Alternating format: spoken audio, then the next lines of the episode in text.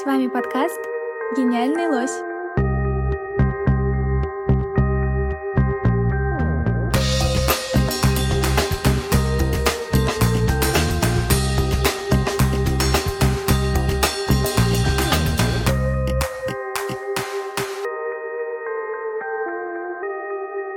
Привет, меня зовут Ульяна, и мой выпуск про Urban Health и локальные инициативы. Эта история на самом деле про эмпатию и ответственное отношение к среде вокруг себя. Я думаю, эмпатия и вообще умение сопереживать миру вокруг — это очень важно. Этот выпуск, я надеюсь, окажется мостиком от «как я вижу и чувствую город» к «как мне сделать город таким», каким я хочу его видеть и чувствовать.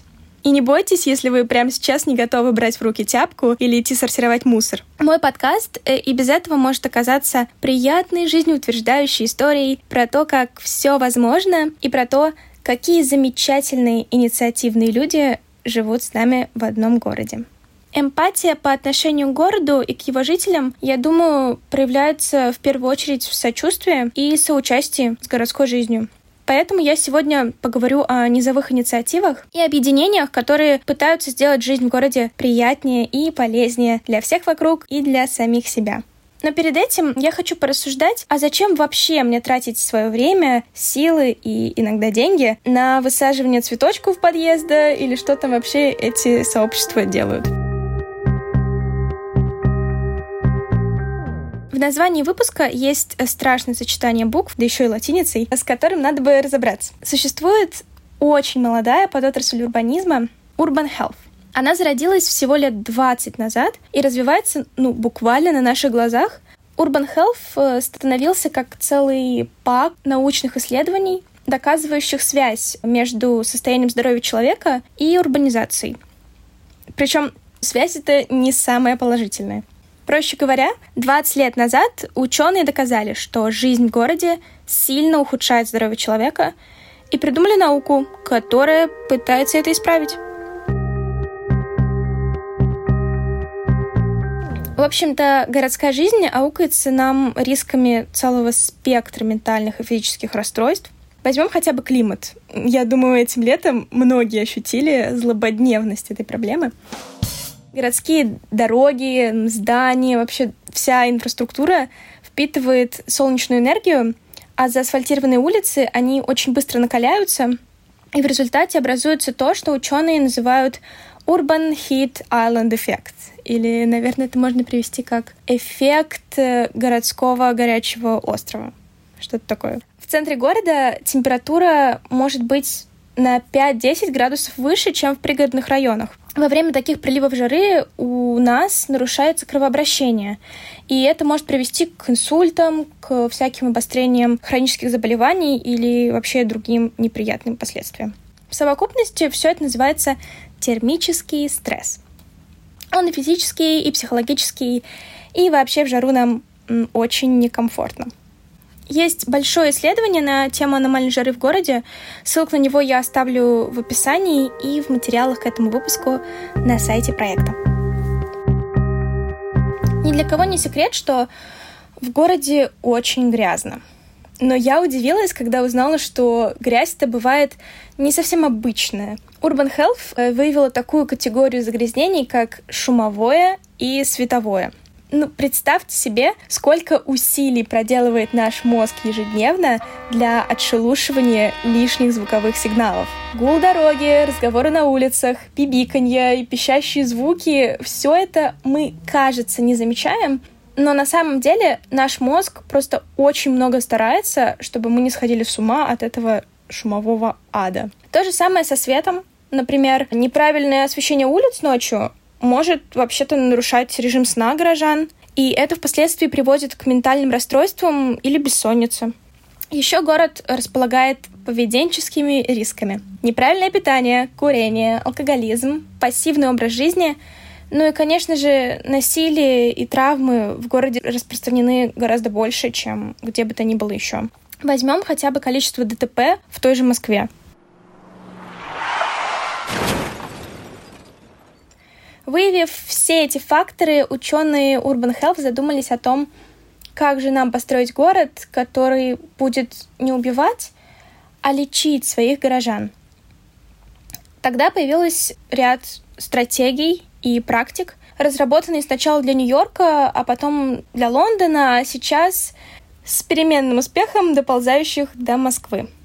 Но Urban Health, даже если вы не называете это Urban Health, все равно интуитивно развивается за пределами богатых мегаполисов и столиц. Мне хочется поделиться с вами региональными практиками, которые зародились без грантов и социальных программ, а по инициативе самих горожан.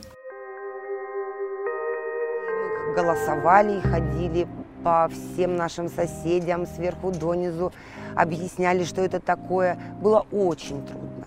И такие вот э, экоактивисты в хорошем смысле, да, они могут своим примером показывать, что в городе, в принципе, в котором достаточно много экологических проблем, частично их можно решать.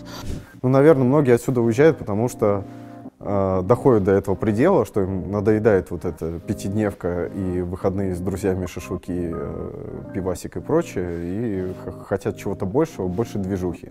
У нас как бы по улицам, э, по главной много домов исчезло. То есть это ну, как из челюсти там выпадает как бы зубы. Но когда еще есть, но более-менее. А вот это очень важная точка. Это была нарезка из фильма «Кировск», снятого факультетом географии НИУВШ в Кировске местные жители устраивают как бы субботники, на которых они сажают деревья, ухаживают за клумбами и вообще всячески озеленяют свой город. И это потрясающе. Дело не только в красоте, но и в urban health. Зелень — это главное средство борьбы с тем самым термическим стрессом. Деревья принимают на себя э, часть солнечной энергии, бросают тень на асфальт и укрывают под собой прохожих — ну, я думаю, все замечали, что в парках и скверах те скамеечки, которые под деревьями, они всегда заняты. И вообще с деревьями в городе жары куда меньше, в Кировске теперь точно меньше. Вот так вот. И не нужно жить в столице, чтобы практиковать urban health. Еще одна проблема урбанизации — это, как мы сказали, поведенческие риски. Многие из нас мало двигаются, плохо питаются и вообще ведут ну, всяческий нездоровый образ жизни. Я вот постоянно себя за это корю, но спасибо Urban Health ученым, которые объяснили, что здесь виновата не только ленивая я, но и среда, которая буквально сама вынуждает поехать на метро или на автобусе, а не пройтись пешком. Это как будто бы самооправдание немножко, но когда я думала ходить пешком от школы в центре до дома, я столкнулась с этим. Мне идти пешком примерно час, но на моем маршруте есть огромная черная дыра между остановками метро улица 1905 года и Беговая, где я живу. В Москве проходит третье транспортное кольцо, которое невозможно пересечь пешком. Ну, мне буквально переходилось э, идти по эстакаде на проезжей части, перебегая через восьмиполосное шоссе, потому что иначе буквально никак. Конечно, ну, я предпочла в итоге ездить на метро. Я думала, что мне тяжело от дома до школы идти, а ребята из Суздаля придумали, как добраться из Владимира до их города с пользой для здоровья. Штука в том, что если вы захотите поехать в Суздаль, вам придется ехать на поезде до Владимира, а оттуда на автобусе до Суздаля. А жители там решили, что местность вокруг Суздаля достойна большего, чем просто виды из окошка автобуса, Поэтому они своими силами организовали маршруты вокруг Суздаля.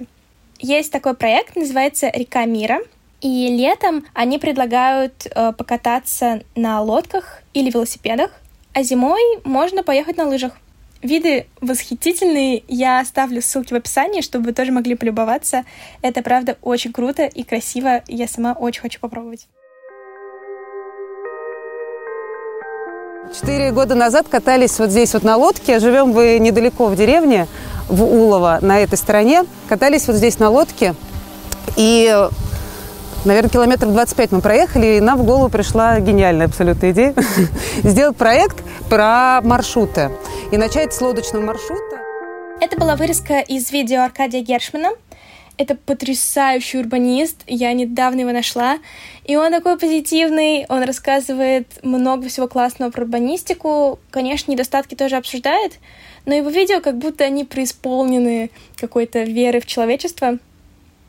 У него еще есть прекрасная видеоподборка о локальных инициативах по сохранению исторического наследия городов. Там, насколько я помню, есть э, Москва, Петербург и Томск. В общем, много городов, э, региональных в том числе, которые сами э, своими силами собирают э, жителей и просто там перекрашивают вывески или сохраняют историческое наследие. В общем, это очень интересно. Но я, наверное, не буду пересказывать его видео, а просто оставлю ссылку в описании. Очень рекомендую посмотреть. Настроение поднимает и веру в человечество тоже. Ну и про Москву, мою родную, тоже хочу рассказать историю. Недалеко от Мясницкой в 2017, кажется, году открылся парк Горка. Если вы там еще не были, очень рекомендую сходить. Это потрясающее место. Оно появилось на месте бывшей парковки, окруженной захламленными тупиками, но местные жители решили построить себе парк. Там такая необычная местность, потому что улица, она очень сильно под наклоном, и в парке это прекрасно обыграно, он такой многоуровневый, там много всяких лесенок, горочек.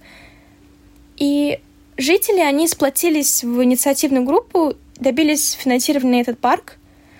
В один день они собрались в одной квартире и на листе бумаги буквально сами нарисовали себе парк, а потом построили его.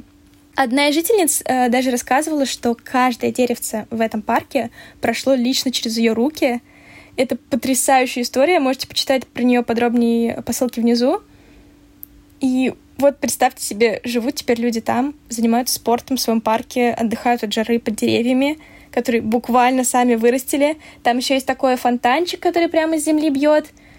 И вообще всячески это как бы нейтрализует поведенческие риски. Это очень здорово. Вот вам и Urban Health. Нам кажется, и вполне резонно иногда, что для улучшения своего города нужны время и деньги. И как будто у нас нет ни того, ни другого.